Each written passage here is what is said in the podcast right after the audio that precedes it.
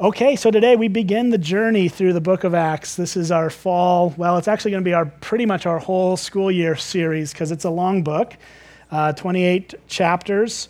We're going to, it's going to take us more than uh, one, you know, chapter per week to get through this. It's going to be a while, so we're, we're planning to have uh, our, our church in this book from now until basically the end of May. Uh, we'll take a break for Christmas and that kind of thing like we usually do, but but yeah, so about uh, eight or nine months of, of Acts ahead of us. And I'm really looking forward to it because I think there's so much here that we, we can learn from and, and grow in and, uh, and see how the Spirit of God is working, was working in those days as he does today. Um, so with, with all the books of the Bible that we start to preach through, and that's generally what we do here is we try to take a book of the Bible as much as possible and just go through it beginning from beginning to end, verse by verse, just walk through it. Uh, it's good for us to start with some introduction as we start a new book so we understand what we're looking at. Like, what is this? And some of you may be very familiar with what Acts is about, and others of you may have no clue what Acts is about. So let's just get everybody on the same page. Uh, do a little introduction. We're not going to go super heavy on any of that, but just want to give us some basic ideas of what this what we're dealing with, and then we'll start looking at uh, the text in, in particular. But let's read the first five verses of Acts because I think these, these really do serve as the, the natural introduction to the book. And they give us a lot of information uh, about what we're looking at. So it says this In the first book, O Theophilus, I've dealt with all that Jesus began to do and teach until the day when he was taken up after he had given commands through the Holy Spirit to the apostles whom he had chosen. He presented himself alive to them after his suffering by many proofs, appearing to them during 40 days and speaking about the kingdom of God. And while staying with them, he ordered them not to depart from Jerusalem, but to wait for the promise of the Father, which he said, You heard from me, for John baptized with water but you will be baptized with the Holy Spirit not many days from now. So, these first five verses really tell us a lot about what we're looking at in Acts. Uh, the first is that we see that this is uh, apparently a second book written by somebody, because he says, in the first book. So, he's referring to, in the first verse, he's referring to what he wrote in the first book. Now, the name of the person writing these words is not mentioned what is mentioned is the, the name of the person he's writing this book to or dedicating it to, a man he calls O Theophilus. And that gives us some information.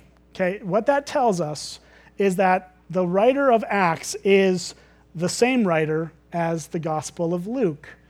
Because Luke begins in verse 1, uh, chapter 1, 1 to 4. He says, uh, he explains what he's doing with Luke, and he says, Inasmuch as uh, many have undertaken to compile a narrative of the things that have been accomplished among us, just as those who from the beginning were eyewitnesses and ministers of the word have delivered them to us. It seemed good to me also, having followed all these things closely for some time past, to write an orderly account for you, O most excellent Theophilus, that you may have certainty concerning the things you have been taught. So, Gospel of Luke dedicated to this guy named Theophilus. We can call him Theo if we want to, because he's dead and can't object. And so you got Theo, he's getting his, his Gospel of Luke. So Luke wrote Luke. That's not, a, that's not a complicated issue. So we also know that Luke wrote Acts, because he's writing this book as basically a follow up to what he began to explain about Jesus through the Gospel of Luke. Luke's introduction in that Gospel account is that he's putting together all of these eyewitness accounts. He's, he's compiling a, an orderly account, he says, of the life and ministry, death and resurrection of Jesus Christ. And he's doing that for this guy he calls most excellent Theophilus, so that this guy, Theo, has certainty about the things he's been taught. So we don't know much about this Theophilus guy, to be honest. We know he's referred to as most excellent in Luke, and he's referred to as O Theophilus in Acts, which means that the, the pomp around that is probably telling us that Theophilus is more than likely a member of the nobility in Rome, more than likely somebody of, of position and power and, and almost certainly wealth. And there are speculations beyond that, right? It's all just guesswork after this. Uh, but some people think that Theophilus may have actually paid for Luke to go and, and talk to all the eyewitnesses and compile this. And Luke probably had some kind of assistance from him. Um, and maybe, maybe not, right? We don't know. And none of that really matters. But we, we know what that tells us is that Acts was written by Luke. And what it is, fundamentally, it's a follow up, it's a sequel to what he started teaching us about Jesus in Luke. So this is the second book. It's the it's the next thing that needs to be discussed. We saw in the first book, verse 1 again, I dealt with all that Jesus began to do and teach until the day he was taken up. So Luke focuses on Jesus' early life, his birth, his young adulthood. We, get, we see more of Jesus as a child in Luke than any other gospel account. He gives us details about that. And then he sh- focuses primarily on the three years of Jesus' public ministry, where he's teaching, he's performing miracles, and ultimately goes to Jerusalem to be crucified and raised from the dead. And all of that is Luke. So, what's Acts? Acts is the follow up. Acts is the book that shows us what Jesus did and continued to do after his resurrection. And, and that's really what the book of Acts shows us. The reason it's called Acts, it's actually called the Acts of the Apostles. That's the full title as we, as we see it today. The, I don't believe the titles of the books of the Bible are the inspired word of God. I think we put these titles in to help ourselves understand either who it was written to, like in the case of Corinthians, it was written to the Corinthians, right? So we, we're not making up like crazy stuff here. But most of the books of the Bible are either named for who wrote it or who it was written to. And Acts is different. Acts is a title that's like, well, what, basically trying to summarize what this book is about. And so they're calling it the Acts of the Apostles. But really, I think it's actually a better title to say that the book of Acts is the, is the, the acts of Jesus Christ through the apostles by the power of the Holy Spirit. That's really what the book of Acts is. It's what Jesus does through his apostles by the power of the Holy Spirit. But because I'm not going to say that every week, we're going to call it Acts, okay? that's, that's just how it needs to be. We're going to call it Acts so I don't have to say all that every time. Um, but that's what this is. Acts covers uh, a, a period of time for, of about 30 years. So, from start to finish, 30 years is what Acts covers. It, it covers roughly the years AD 33 through 64. And as we're going to see through the months that, that go ahead of us, there's a lot that God does in 30 years. A lot. And it's amazing. It's all, it's actually pretty astonishing what God accomplishes in such a short period of time. And there's, a, there's an author named Michael Green who wrote a book called 30 Years That Changed the World. And he points this out to us. He, he says this three crucial decades in world history. That's all it took. In the years between AD 33 and 64, a new movement was born. In those 30 years, it got sufficient growth and credibility to become the largest religion the world has ever seen and to change the lives of hundreds of millions of people. It has spread into every corner of the globe and has more than 2 billion adherents. It has had an indelible impact on civilization, on culture, on education, on medicine, on freedom, and of course on the lives of countless people worldwide. And the seedbed for all of this, the time when it took decisive root, was in these three decades. And it all began with a dozen men and a handful of women, and then the Spirit came. And I think that's a great summary of what Acts is. It's showing us the history that we are still a part of, of God's movement in the world to make Jesus known and to change lives. And it starts in Acts chapter 1 and it goes through Acts 28. But we're going to see, just as a little spoiler here, Acts 28 has a complete abrupt ending. There's no conclusion to the book of Acts. You know why? Because it keeps going. And it's continued to go for thousands of years. And the church continues to press forward with the gospel of Jesus, continuing to be uh, doing what Jesus has called us to do through the power of the Spirit. And so this story is our story. This is the, the part of our story that happened way before we were alive. But we are part of this story.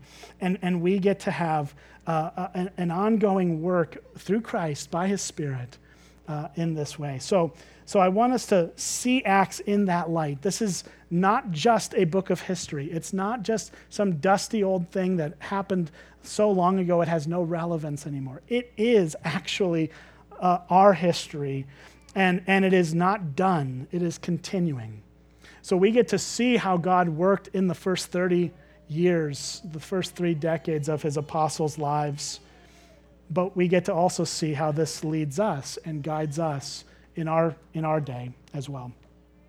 Okay, so with that said, I think we've got enough intro behind us here. Let's, let's just quickly talk about the first five verses, which I read here, and then, then we're really going to focus on uh, verse 6 through 11. But chapter 1, verse 1 to 5, as I've already read, is really the bridge between Luke's gospel account, the, the book of Luke, and the book of Acts. He's kind of bridging this, these two things and showing us uh, that the first book focused on what Jesus began to do and teach. The implication is if Jesus began to do that, he's still doing things, he's still teaching, and he's still working. And so the, Luke, Luke tells us what he began to do and teach. Now he's still at work, but he was taken up and, and we're going to see how that goes in the second half of this passage. Um, but Luke basically just explains simply that Jesus, after his resurrection, appeared bodily, physically to his disciples through many different situations over the course of 40 days. Jesus' ministry post resurrection, so he's crucified, he's raised on the third day. After his raise, uh, being raised, he continues ministry on earth for 40 more days, mostly appearing to his disciples uh, and teaching them and finishing up the last bits of information they need before returning to heaven. And so he's telling them uh, what he's gonna, what they're to do. He's telling them what what uh, he's gonna do. And verse four and five tells us is kind of the, the ultimate bridge here. He says, while staying with them, Jesus ordered them, the, these disciples, not to depart from Jerusalem, but to wait for the promise of the Father, which he had said, You heard from me, for John baptized with water, but you will be baptized with the Holy Spirit not many days from now. So Jesus says, Guys, stay here. The Father's going to give you what he's promised to give you, which is his Holy Spirit. And when that happens, we're off to the races. Okay? And so We'll, we'll get there in time. But let's take a look at verse 6. It says, So when they had come together, they asked him, Lord, will you at this time restore the kingdom to Israel? All right, so what are the, what are the apostles then, the disciples of Jesus, asking? They, Jesus is with them now, he, and they ask a question Lord, will you at this time restore the kingdom to Israel? That's their question. And here's what's happening. Here, here's why they're asking that.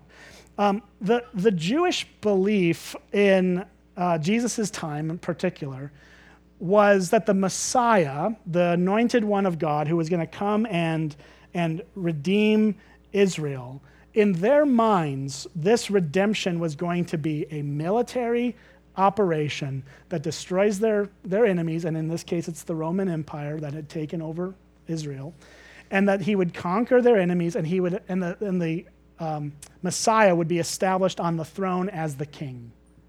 This was the expectation. This was everyone's expectation. And Jesus comes into the world and blows up the expectation.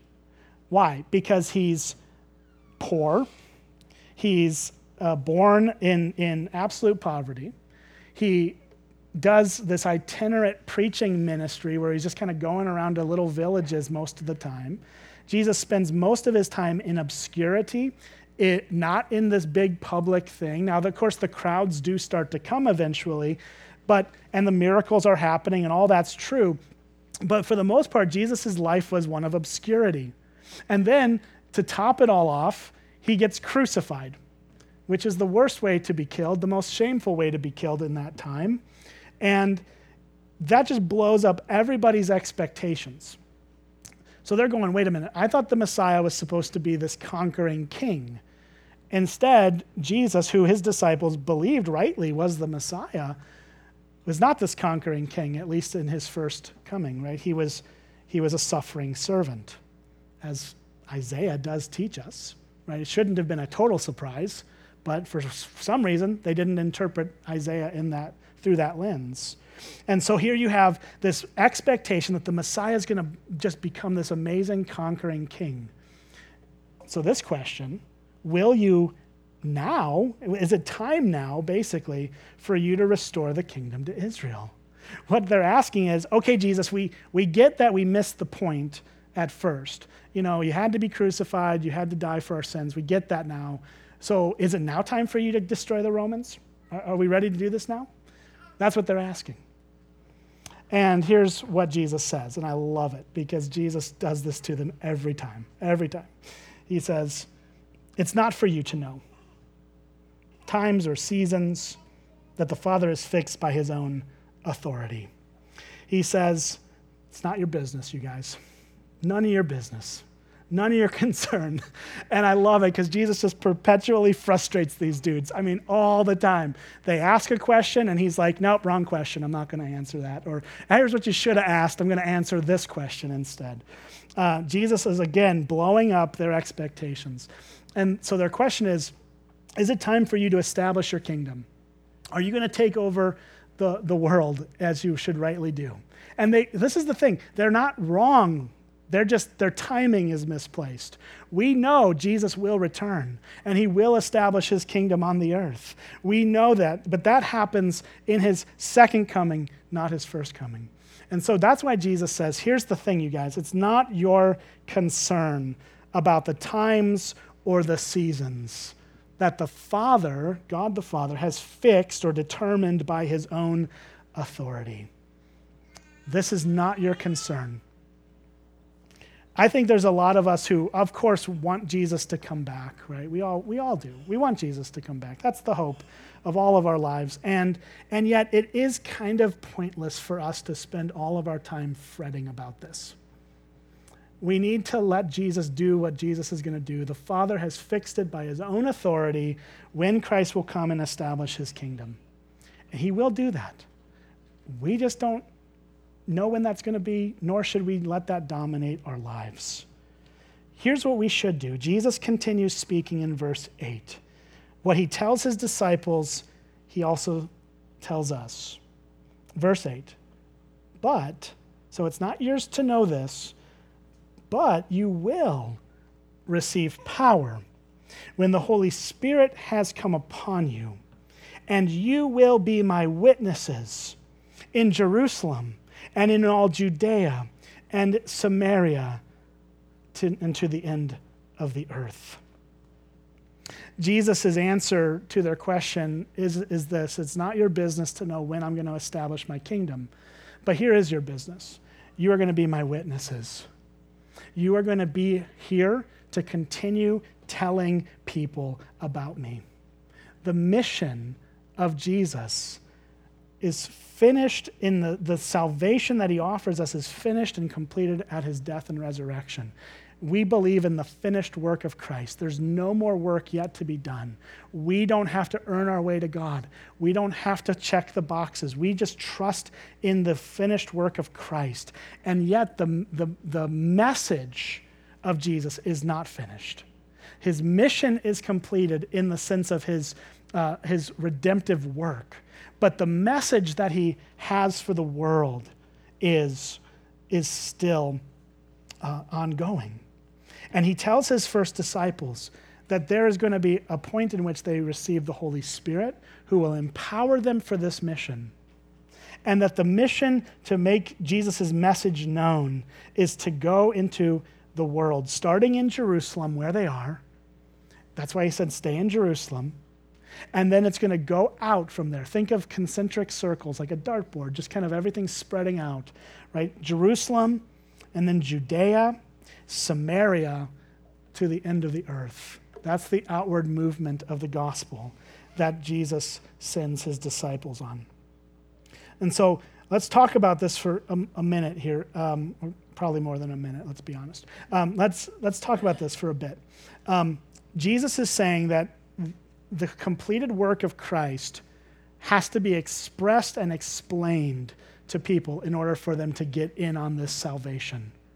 And so that's, that's what he's sending his disciples into the world to do to take the, the message of Christ, that salvation is found in him and him alone, and they should take that to the whole world. So he gives them both what they're to say, which is, he says, You will be my witnesses. My witnesses. So, what they are to talk about and tell people about is Jesus. That's what their job is. It is to be his witnesses, not just to go and ramble on about whatever they think is important, not to just try to make converts to some new religion. It is to make Jesus and what he's done known so that they can believe and be saved. And the way to accomplish this, Jesus gives them the, the template. It is Jerusalem, Judea, Samaria, and to the end of the earth. So let's think about those, those four categories for a minute. Jerusalem. Think about this. Think about these guys in their time where they are. They're in Jerusalem. They're still there 40 days after Jesus was crucified and risen.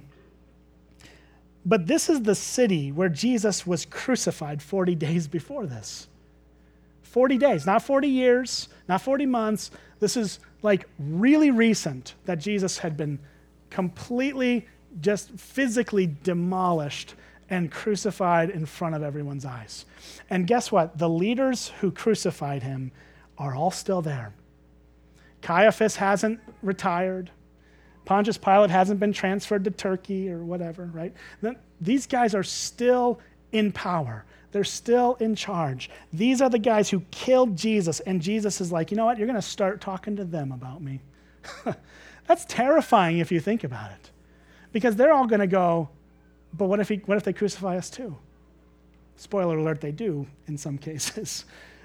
But here's the thing you will receive power you'll have, you won't be alone. Jesus promises them in the book of uh, Matthew. Matthew accounts for this, where he says, Behold, I am with you always to the end of the age. Jesus is not leaving them alone, he's empowering them through the Holy Spirit. But he's calling them to reach Jerusalem first. And then Judea. Judea was a region within Israel. It was the area where Jesus spent most of his life and ministry. Galilee was in Judea, and, and most of the villages in which Jesus preached and performed miracles was in that area. And it's not in the city center of Jerusalem, it's kind of the countryside and the, and, and the rural areas. And Jesus says, You're going to go out there. But out there is where Jesus had already been firmly rejected by the people. Like, yeah, some believed in him, but most didn't. And so they've got to go back now, empowered by the Spirit, to make Jesus known in Judea. Then they're called to go to Samaria. Samaria is another place within the borderlands of Israel, but it's basically a whole independent nation. Um, it is a, it's an area where we're told in John chapter 4 the Jews were not to have any dealings with Samaritans. And the reason for that was several. There were, there's a, it's a nuanced issue. Uh, there was some racism involved because the Jewish people uh, disdained the Samaritans because they weren't full blooded Jewish Israelites. They were, um, they were the products of intermarriage. And so there was, there was issues there, right? They were like, yeah, those people are just not, not people we want to hang with. And, and then the, there was religious reasons as well. The Samaritans had rejected the scriptures, as a, at least the whole scriptures. They only embraced the first five books of Moses. And so there was religious con- confliction there too. They also had their own temple and they worshiped God on a different place than Jerusalem. So there was all kinds of issues. And then on top of that, this is also, I think this is mentioned in Joshua, uh, where the Samaritans were like embracing the, the fugitives of justice from Judea. So if you committed a crime in Judea, you could run to Samaria and they'd accept you.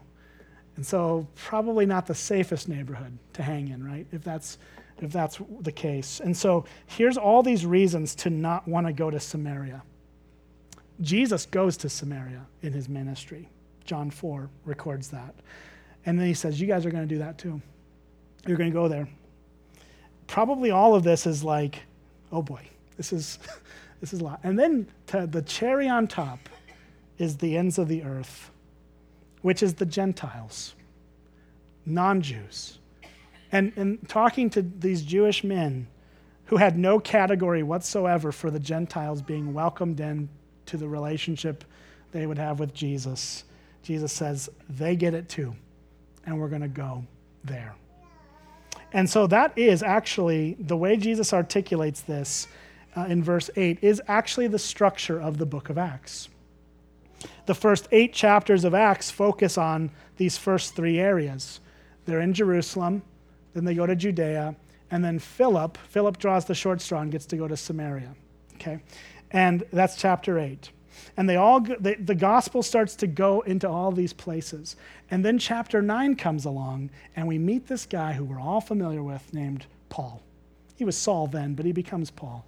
And then we're off to the races to get the nations. Really cool how all that works in this.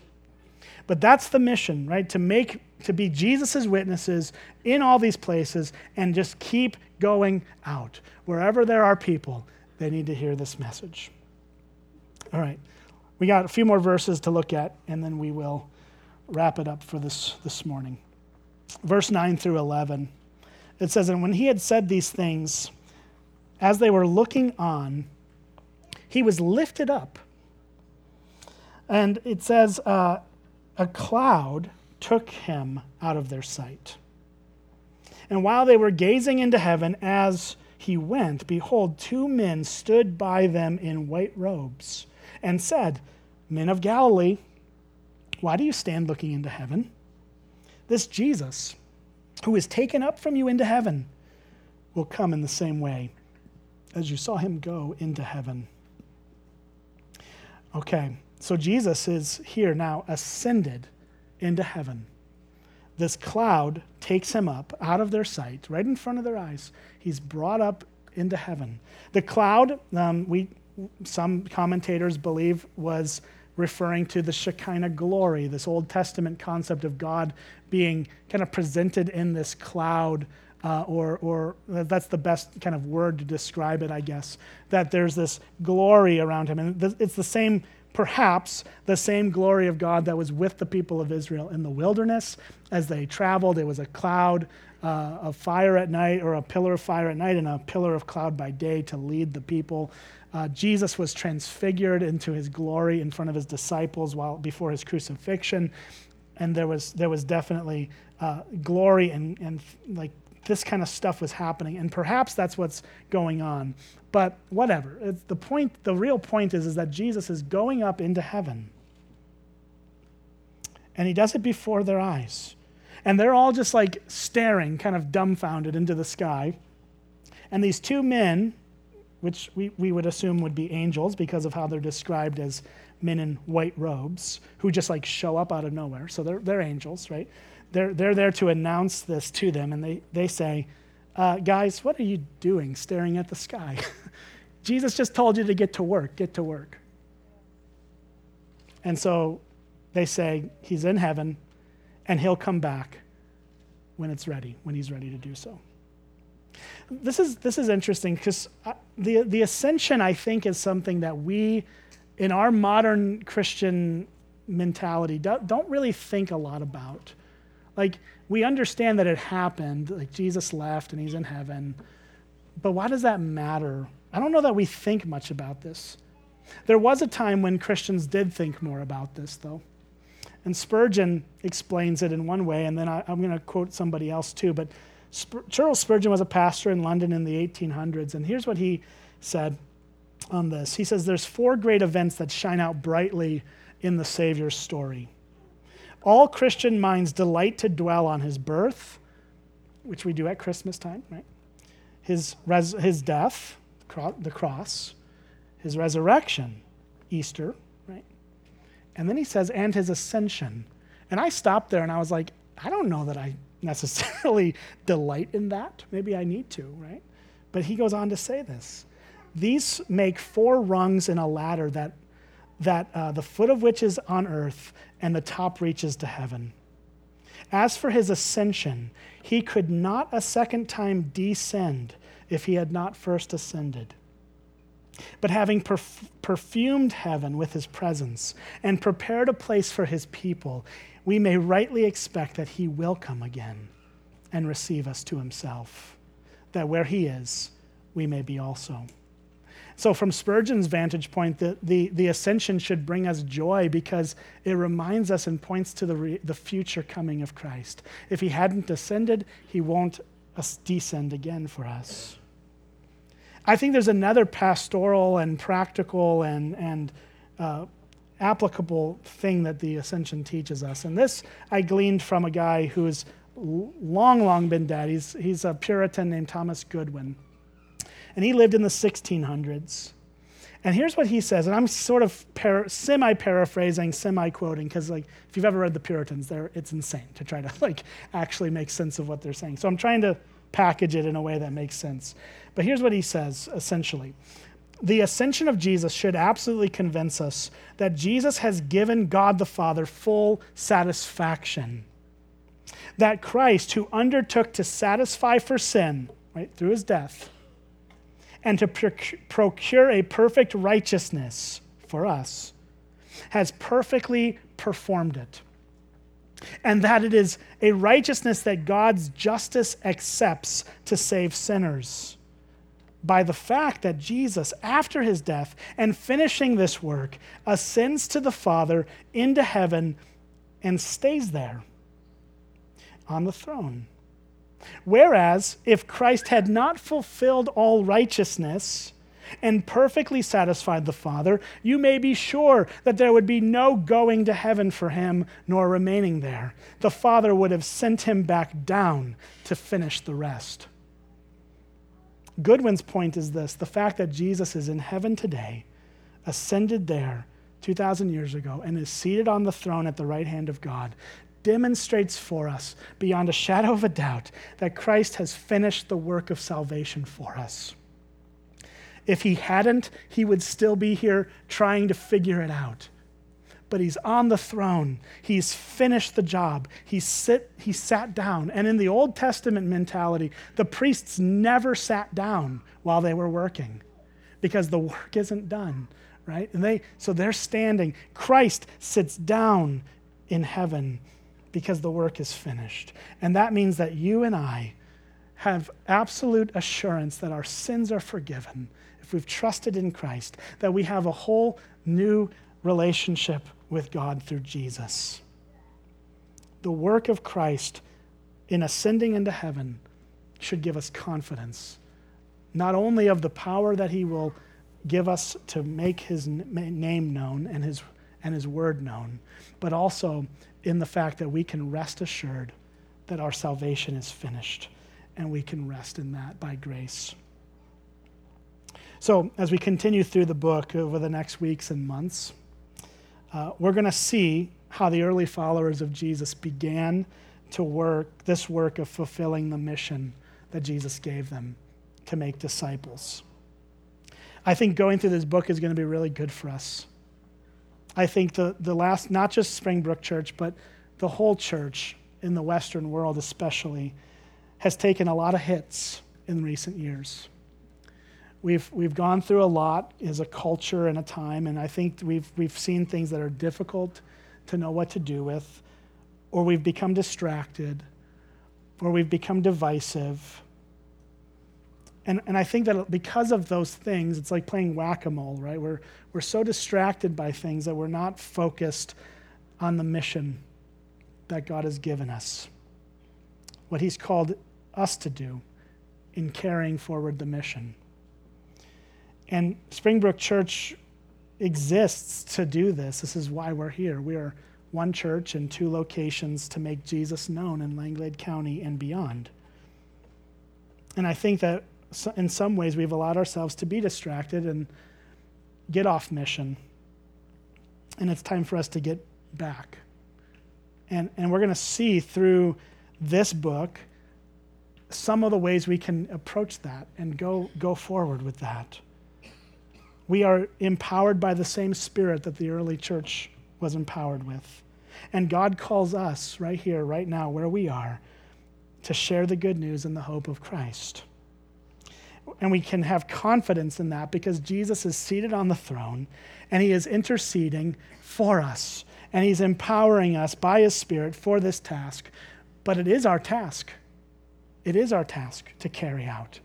And we should not be content to just sit idly by while people are lost and wandering from the Lord Jesus.